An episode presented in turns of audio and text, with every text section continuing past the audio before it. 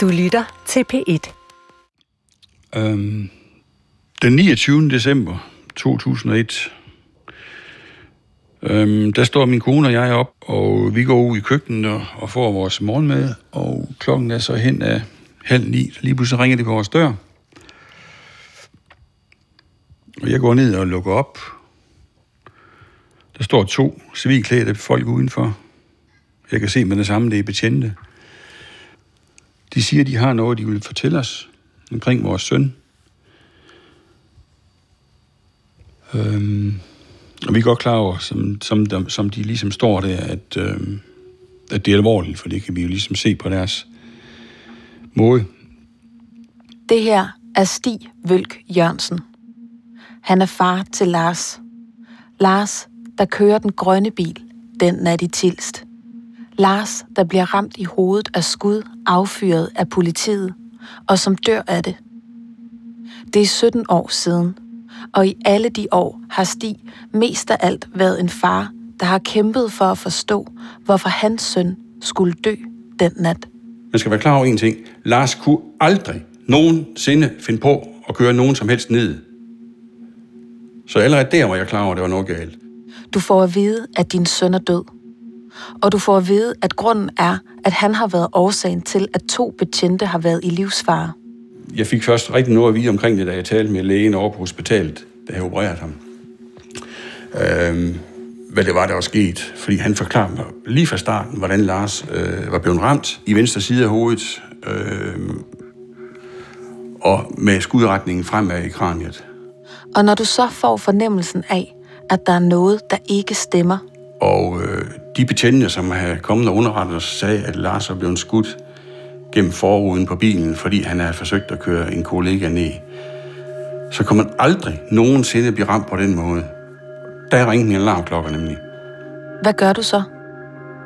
Du begynder at lede efter forklaringer. Men hvad så, hvis du i stedet finder en fejl? Det her er 6. afsnit af Skud i sneen. En podcastserie om mellem 45 og 90 sekunder en sneværsnat i Tilst i 2001.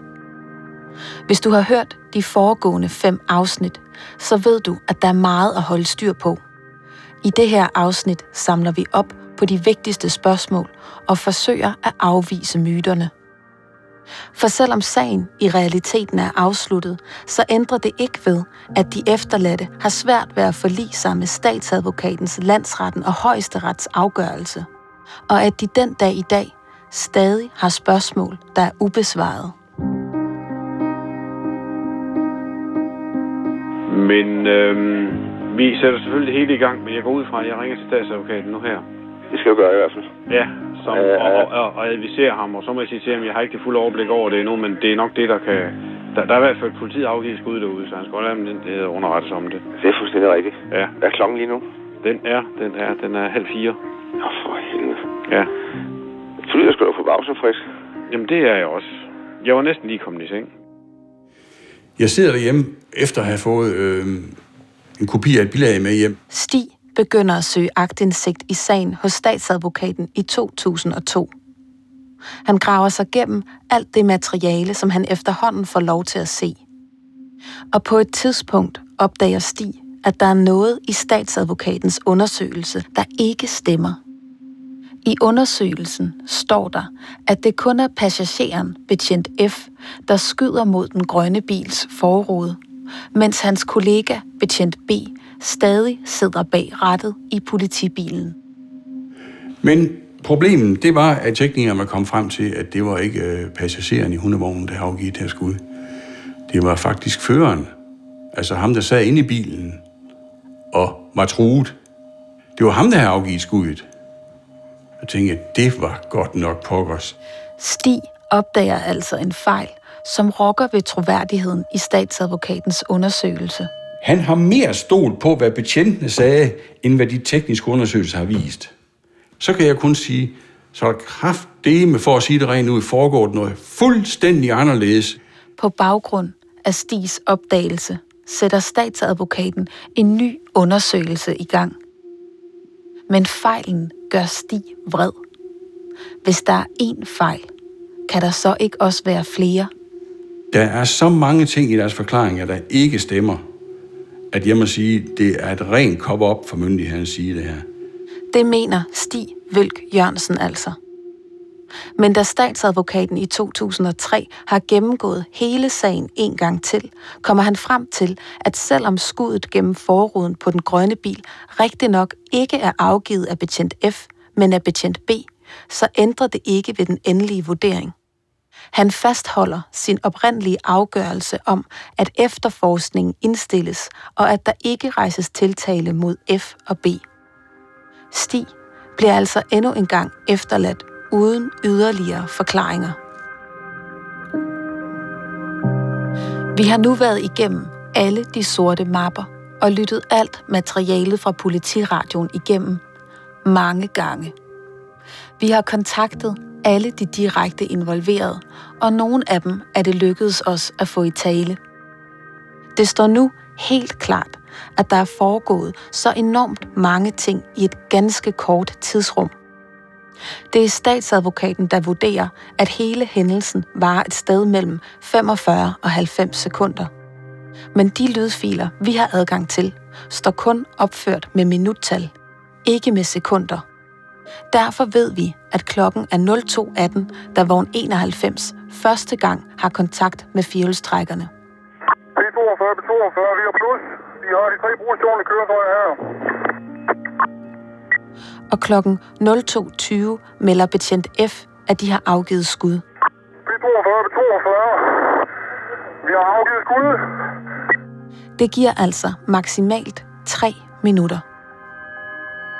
Så det kan være hele 18, hele 19, hele 20. Så det er maksimalt 3 minutter, men de skal jo også, han skal jo også lige nå at kalde på radioen og sætte den tilbage igen. Så det kan ikke være hele tre. Det er nødt til at være under minutter. tre. Det er nødt til at være under 3 minutter, ja. ja. Vi beslutter os for at prøve at gennemgå det hændelsesforløb, som vi med vores kendskab til sagen mener er det mest sandsynlige. Godt, det, det er et kort over den del af Anløsparken, hvor det hele sker. Ja, altså det er en, en, en tegning, ikke? Og så, øh, så har vi fire legetøjsbiler. Ja. Skal jeg tage tid? Det synes jeg, du skal. Værsgo. De slår det blå blink til at køre længere frem. Den første bil, den går og kører frem mod dem, undviger at køre forbi og holder længere op. Vogn 91, den fortsætter frem, kører helt frem til den grønne. Når vi gennemgår det, flytter vi små plastikbiler rundt på et bord. Ude i virkeligheden bevæger alle de involverede sig rundt på en strækning på op mod 100 meter. Og det tager unægteligt længere tid at løbe 40 meter, end at flytte en figur 40 centimeter over på den anden side af bordet. Hunden over hegnet løber tilbage for at give førstehjælp til Claus, der ligger udenfor. Og så ringer F op til alarmcentralen. 3,5 minutter. Det er eddermame gået stærkt. Det er gået sindssygt stærkt. Det er gået så stærkt, så de ikke kan tænke. Der er, ikke, der er ikke nogen af dem her, der har kunne lave sådan, altså haft tid til at have noget, der minder om større overvejelser, eller alt har bare fuldstændig kørt på, altså det er lige før jeg vil sige instinkter. Altså det har bare været, Altså, da statsadvokaten han siger, at det også godt kan have taget 45 sekunder. Da der er gået 45 sekunder i vores gennemgang her, eller i din gennemgang, der kører den sorte bil ind i politibilen. ja, Det er nærmest helt i starten. ja, Så det, vi kan nok godt totalt rydde 45 sekunder af det har vejen. ikke kun Ikke? taget 45 sekunder. 90 sekunder. Ja, men så skal det fandme være gået stærkt. Mm. Altså sindssygt stærkt. Betjentene, de står over for tre store firehjulstrækkere, og de kører ind i dem, og det hele går stærkt. Biltyvene står over for to betjente, der affyrer skud, og de her biltyv er ikke bevæbnet. Det er gået mega hurtigt, og de har været mega bange. Ja, alle sammen. Lad os lige skrue tempoet lidt ned igen og tage de mest centrale skud et for et. Vi starter med skuddet mod Lars. Lars bliver ramt i siden af hovedet. Skuddet er gået igennem venstre siderode i den grønne bil. Det var det skud, der ifølge kriminalteknikerne kunne have været affyret fra flere forskellige vinkler, men ikke direkte forfra. Og uanset hvor mærkværdigt det kan lyde, at F husker det, som om han skød mod forruden, så må vi konstatere, at den mindste af vinklerne, som kriminalteknikerne mener skuddet kan være affyret fra, er så lille, at det ikke er usandsynligt, at F husker det, som om han skød mod forruden, men at skuddet i virkeligheden gik gennem sideruden. Selvom han altså umuligt kan have stået lige foran bilen. Skuddet, der dræber Claus, det der rammer ham i ryggen, det kan faktisk godt have ramt ham der, hvis han har lænet sig ind over Thomas. Han skal ikke have gjort det særlig længe. Bare et øjeblik. Det øjeblik, hvor skuddet falder. Og så er der det, Thomas sagde i slutningen af sidste afsnit. At politiet skulle have skudt efter de to, der flygter til fods. Der afgiver han jo efter sigende vist tre, to til fire skud efter mig. De skud mener Stig Vølk Jørgensen at have fundet en forklaring på. Jeg, jeg påstår, at der har været en betjent frem foran den sorte Mercedes, og han har afgivet to skud ind i terrænet efter de to, der stak af til fods. Øhm, jeg får lov til at høre lydfileren, og der bliver der sågar talt over telefonen imellem to øh, betjente, at øh, der er noget, der, der tyder på, at der er blevet skudt efter de to, der stak af. Ja, nu skulle du høre, øh, på et tidspunkt får vi at vide ud, at uh, da det, i og med, at det sker det her, der er der jo nogen, der stikker af af de der skiderækker fra bilerne. Ja. Og øhm, det, der måske også er sket, det er, det er, at en kollega har skudt efter den. Det er i hvert fald så sagde, at, uh, han, at kollegaen mente, at han muligvis havde ramt en af dem. Det er noget, politiet taler om kort tid efter det er foregået. Og som hylsteren ligger, så kan det kun være foregået på en måde. Han har stået foran den sorte Mercedes, og han har skudt skråt over hegnet ind i terrænet, efter de to, der stak af til fods. Men selvom politiet taler om, at der muligvis er blevet skudt efter de to, der flygter, er det ikke det samme som, at det var det, der skete. Der kan også være en anden forklaring. Vi er jo væk, ikke? Øh, vi er jo bange for, hvad der vil ske. Så løber vi over Vibervej, og øh, min marker der, han, øh, han er totalt i chok, så han begynder bare at løbe ud mod ingenting, mod markerne, og fortsætter og fortsætter og fortsætter med at løbe. Og jeg prøver at kalde på ham og sige til ham, vi skal ind, hvor der bor mennesker, for vi slet for spor. De finder os. Og øh, jeg kan slet ikke komme i kontakt med ham. Han løber bare. Ham, der løber ud over markerne, hedder Mikkel. Jakob har faktisk snakket med ham, men på et tidspunkt stoppede Mikkel med at tage telefonen. Derfor må vi i de sorte mapper for at finde ud af, om han også mener, der er blevet skudt efter ham. Afhøringen af Mikkel, den er fra den 9. januar 2002. Han rejste sig derefter helt op, sprang over hegnet til venstre for den sorte bil, hvorefter han løb fra stedet. Afhørte erindrede, at han var sprunget over hegnet mellem nogle græntræer og et fritstående træ. Afhørte havde ikke følt, at der blev skudt direkte mod ham, men på den anden side, og det er et citat, det var jo den vilde vesten, og kuglerne fløj rundt i området. Han havde ikke følt, at der blev skudt direkte mod ham. Men der blev skudt meget. Der blev skudt meget, ja. Altså- men, han, men, han, men det, er ikke, altså det er ikke fra Mikkel, det her med, at der, om der bliver skudt efter de flygtende. Nej. Altså fordi det er ikke sådan, han oplever det.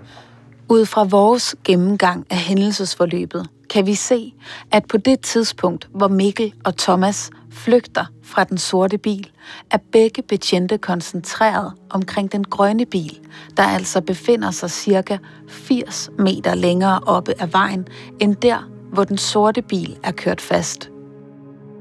Derfor kan betjentene ikke befinde sig der, hvor Stig mener, at skuddene skulle være affyret fra. Thomas siger, at han flygter, fordi betjentene er væk. Han siger, at de siger stop, eller jeg skyder. Stop, det er politiet. Jeg skyder. Men kan det ikke lige så godt have været til Dennis i den grønne bil? Stop eller skyd, eller kom ud eller skyd, eller sådan et eller andet. Og øh, der sidder på hegn, der hører jeg igen ham her, den bitte betjent, der han råber igen, øh, stop, det er politiet, eller vi skyder. Og så afgiver han så et x antal skud efter mig. Og jeg kaster mig ned øh, i de her græntræer. Hvordan kan du vide, at han skyder efter dig? Det kan jeg i princippet ikke vide. Men øh, jeg hører nogle skud. Altså noget, der flyver omkring mig. Øhm, fordi jeg kigger mig ikke tilbage. Det eneste, jeg tænkte på, det var, at jeg skulle væk. Vi ville selvfølgelig gerne have spurgt F, hvordan han oplever det. Og hvorfor han siger over radioen, at en af de flygtende muligvis er ramt. Og så har vi to mænd, der er ind i området. Nede omkring Tils Lift. Tils Lift. Og øh, de er også ramt. De er såret. 91 nederskift. Men vi kan altså ikke bekræfte påstanden om, at der er blevet skudt efter de flygtende. Snarere tværtimod.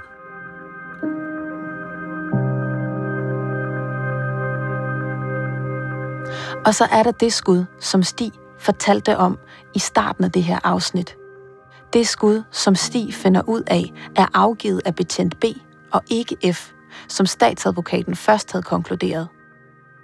Det mener Stig er affyret efter det hele er overstået. Der skulle man rundt og pølte på resultatet. For ligesom at øh, markere, at øh, uha, det har været mere farligt, end, end det var. Stig mener altså, at skuddet er et pynteskud. Men hvis det skal være rigtigt, så skulle B være vendt tilbage efter at have jagtet Thomas og Mikkel i over en halv time for at pynte på situationen ved at skyde gennem forruden på den grønne bil.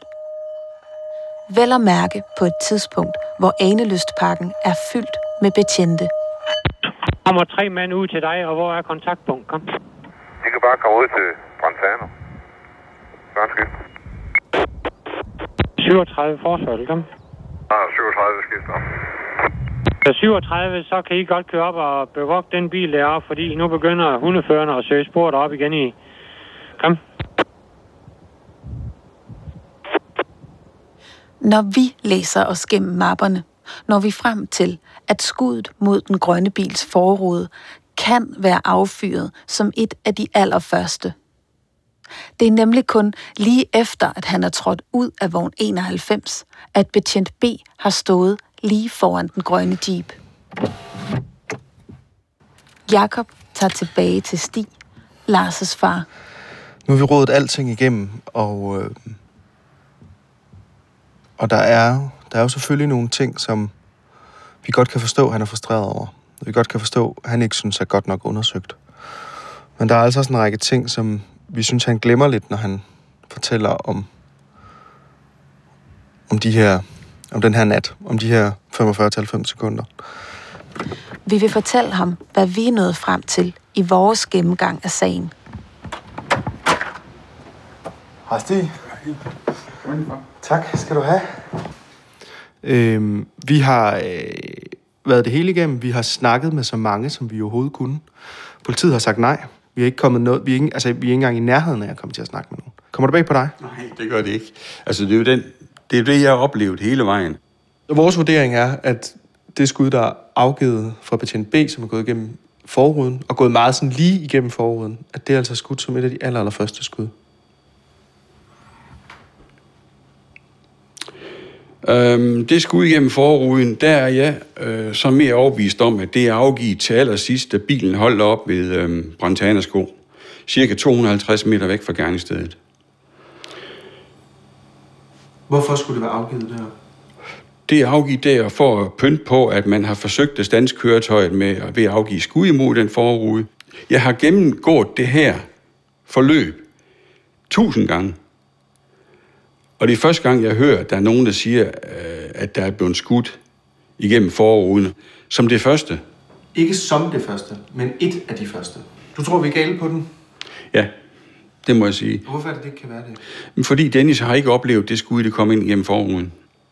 Han har ikke oplevet skuddet igennem forruden.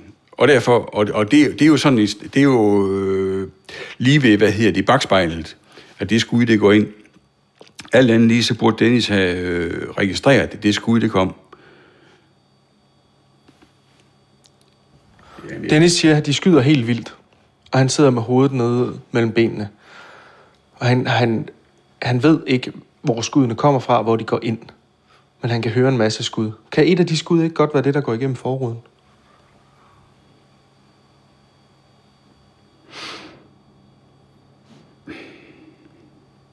Altså, hvis Dennis øh, så bare har, har overset, at det skud, det kommer ind, så, så kan det i princippet godt have været det. Øhm, for han har i hvert fald ikke fortalt om, at han har oplevet, at der kommer et skud igennem forruden. Og det er derfor, jeg har udledt af det, at øh, så er skuddet først blevet afgivet, da det hele var overstået.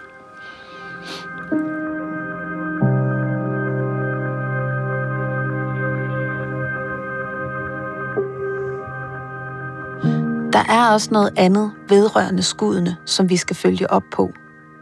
Og det er faktisk lidt af en gåde, for det har ikke været til at finde konkrete svar i de kriminaltekniske undersøgelser. Da du ligger ude i sneen ved siden af bilen, hvor er Claus hen? Der er han inde i bilen stadigvæk. Øhm, jeg mener faktisk, at jeg kigger ind til sidst, for han ligger ind over sædet over til mig. Da betjent F finder Claus, ligger han i sneen og er ved at dø. F tror, han er passageren Thomas, men på det her tidspunkt er Thomas flygtet. Så hvordan er Claus kommet ud af bilen? På så kort tid. Vi søger jo alle sammen sandheden. Og den gang imellem kan det jo være lidt usikkert, hvor sandheden ligger. Altså den eneste sandhed. Jakob er taget ud til retsmedicineren Hans Peter Hågen, der netop er gået på pension efter at have været i faget siden 1986. Vi prøver at komme så tæt på sandheden som overhovedet muligt. Det vil sige, hvad er der sket, og hvornår skete der? Det er vel ligesom det, vi forestiller os er sandheden. Fordi vi ved jo, at den situation kan blive opfattet forskelligt af de forskellige implicerede. Og det er det, vi forsøger at se bort fra og koncentrere os om det, der virkelig er sket. Vi lader Hans Peter Hågen se på Claus' obduktionsrapport. Øh, projektilet er gået igennem den ene lunge, og der er gået igennem leveren, øh, og det var en stor blodansamling i brysthulen. Det vil sige, at han har altså blødt kraftigt. Men projektilet er ikke gået igennem hjertet, men man kan godt leve minutter efter, at man har fået dette skud. Og det ville ikke være noget i vejen for, at han ved egen hjælp var kommet ud af bilen. Vi har tidligere set eksempler på folk, som er blevet skudt, ramt i brystet, og har gået eller løbet ja, et par hundrede meter, inden de falder om og dør. Hvor mange kræfter har man, når man er blevet skudt? Lige med det samme skud er kommet, så har du de samme kræfter, som du havde lige inden. Og så forsvinder kræft, kræfterne på grund af blodtab. Og hvis der er voldsomt blodtab, så forsvinder de hurtigt. Og hvis det ikke er så voldsomt, så går det langsommere.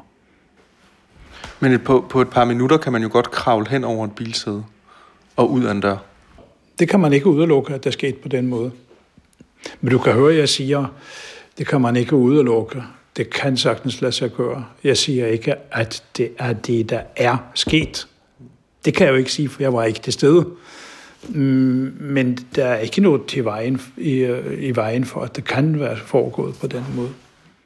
Så det er altså muligt, at Claus, til trods for at være blevet skudt i ryggen, har prøvet at komme ud af bilen. Flugtinstinkt er jo nok ikke så kraftigt øh, eksisterende hos os mere, som det var for, hvad ved jeg, til 15.000 år siden. Øh, men det kan være rester af det. Om det er den aktuelle sag ville være fordi flugtinstinkt overtog, og han så bare skulle ud og væk, det kan jeg ikke rigtig sige noget fornuftigt om. Det kan man ikke udelukke, men det kunne også bare være, at det var ren kalkyle, at man, han regnede med, at hvis jeg nu kravler ud og lægger mig bag bilen, så er jeg bedre beskyttet. Det kan man jo ikke udelukke, fordi at, at du er skudt i brystet, så kan hjernen jo stadigvæk fungere et stykke tid. Hans Petter har ikke selv lavet obduktionen, og han udtaler sig derfor, som retsmediciner altid gør, med forbehold. I i, uh, i den juridiske verden har man indbygget en masse forbehold, og det har vi i den uh, retsmedicinske verden også. Vi påvirker hinanden gensidigt, og vi er altid fulde af forbehold, og har altid en smutvej ud. altså, eller sagt på en anden måde, vi går altid med sæler og livrem. Og, og hvis statsadvokaten ikke finder belæg for det ene eller det andet osv., så, så er det fordi statsadvokaten mener ikke, at det nødvendigvis kan holde i retten, at det er sådan og sådan. Nøglen er, at det holder eller holder ikke i retten.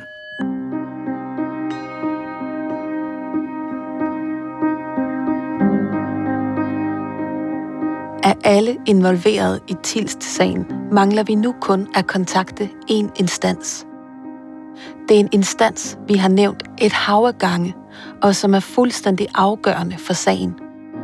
Statsadvokaten. Der er kommet en mail fra statsadvokaten, Kirsten Dyrmand, som selv er statsadvokat. Altså nuværende statsadvokat. Og hun svarer på vores spørgsmål sådan her.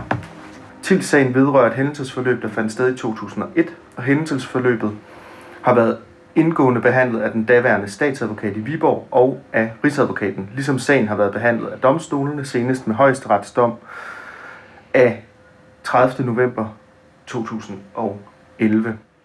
Jakob har forsøgt at få statsadvokaten til at stille op til interview. Uden held.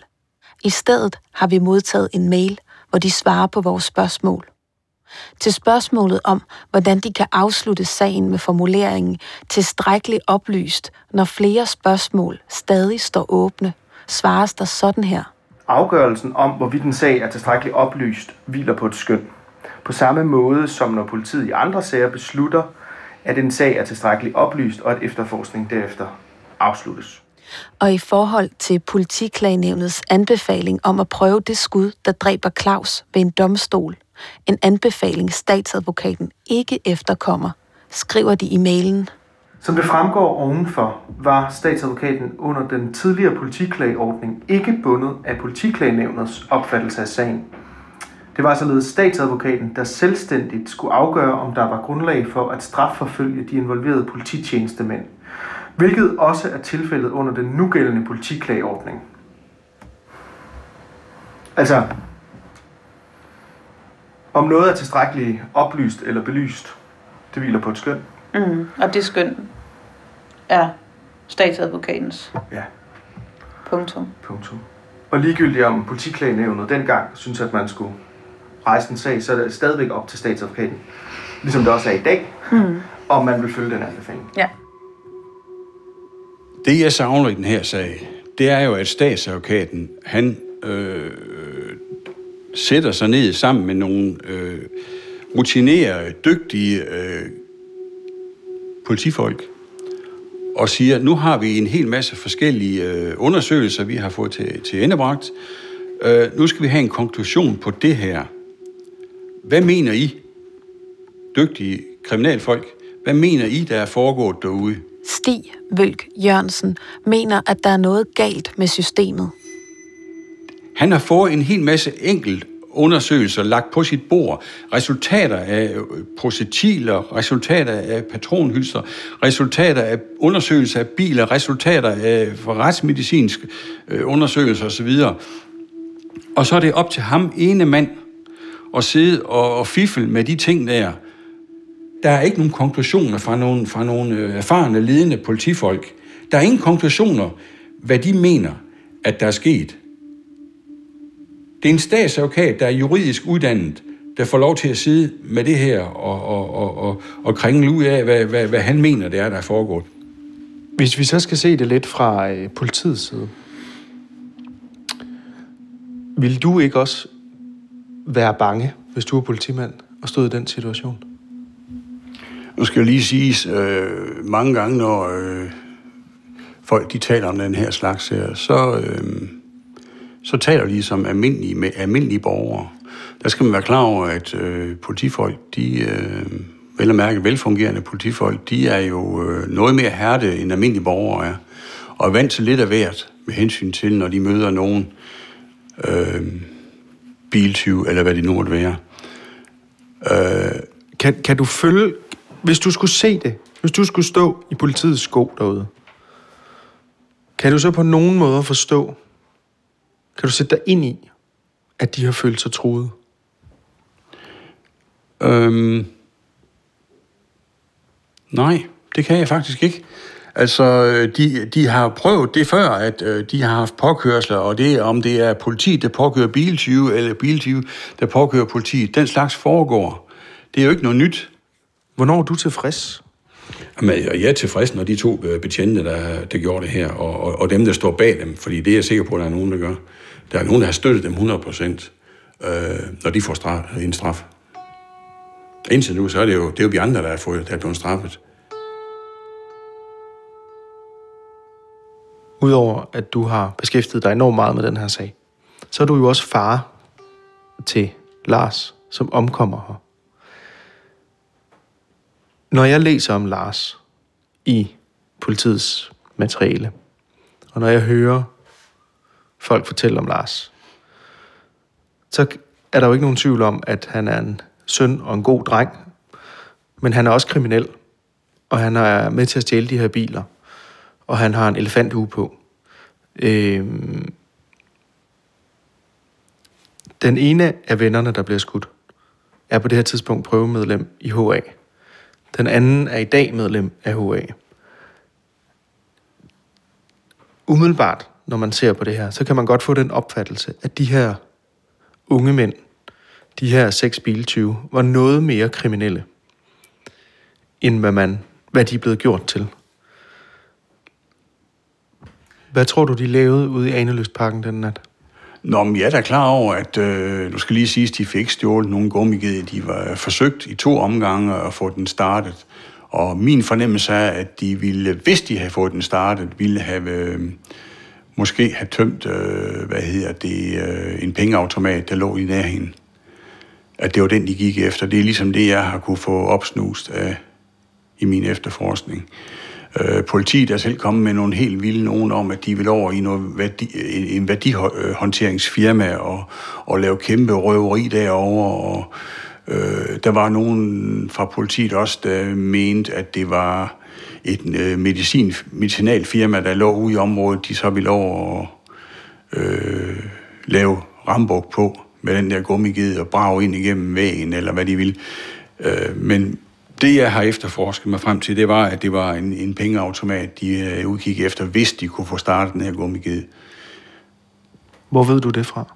Jamen, det har jeg fra min efterspørgsel af de involveret.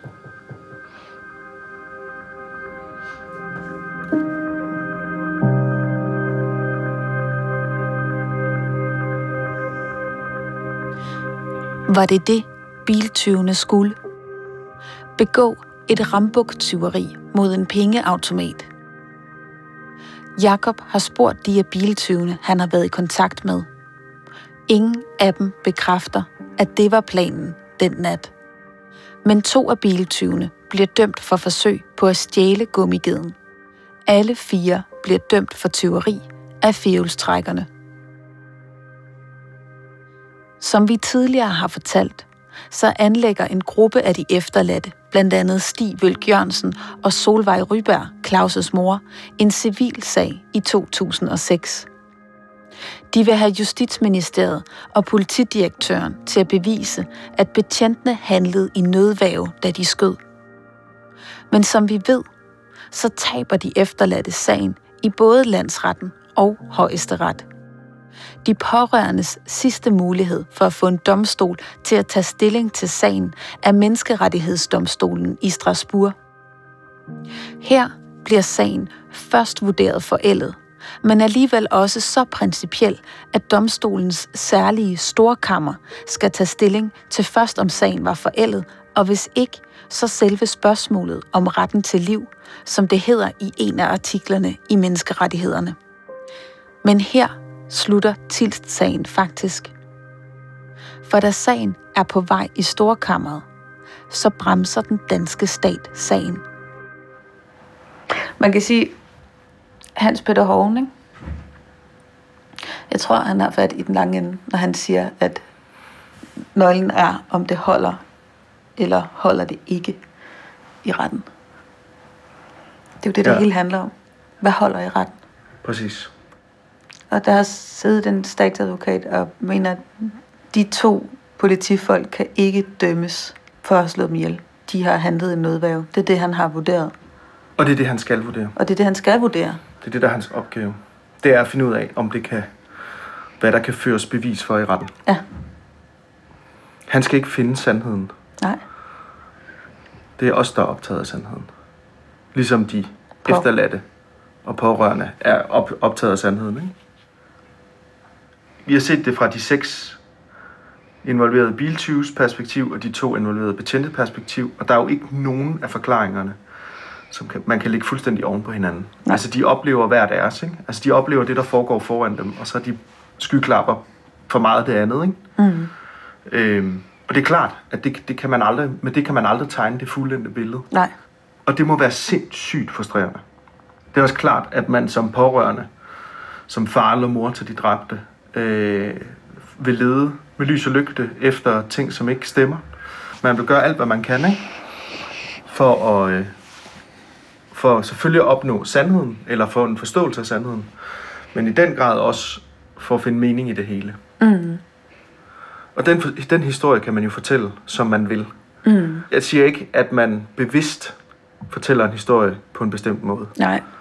Men jeg tror, man ønsker at se den på en bestemt måde. Som pårørende. Ja. Eller som politiet. Og man skruer op og ned Alt efter, hvad man selv har brug for. og hører. Ja. Men det er jo også et system, som som ikke rigtig afslutter. Altså tilstrækkeligt oplyst er ikke en afslutning. Nej. Det er bare en, vi nåede ikke længere, og nu, og nu stopper vi. Ja. Og det kan jeg fandme godt forstå er frustrerende. Altså, og jeg vil også, man kunne også godt ønske, at man havde et system, altså som kunne hjælpe, de, altså hjælpe pårørende Ja. med at kunne slutte fred med sådan nogle ting. Men, men der, altså, nøglen er jo lige præcis, at det system, der var på det tidspunkt, og langt hen ad vejen, også det system, vi har i dag, det er ikke sorgbearbejdelse. Det er jura.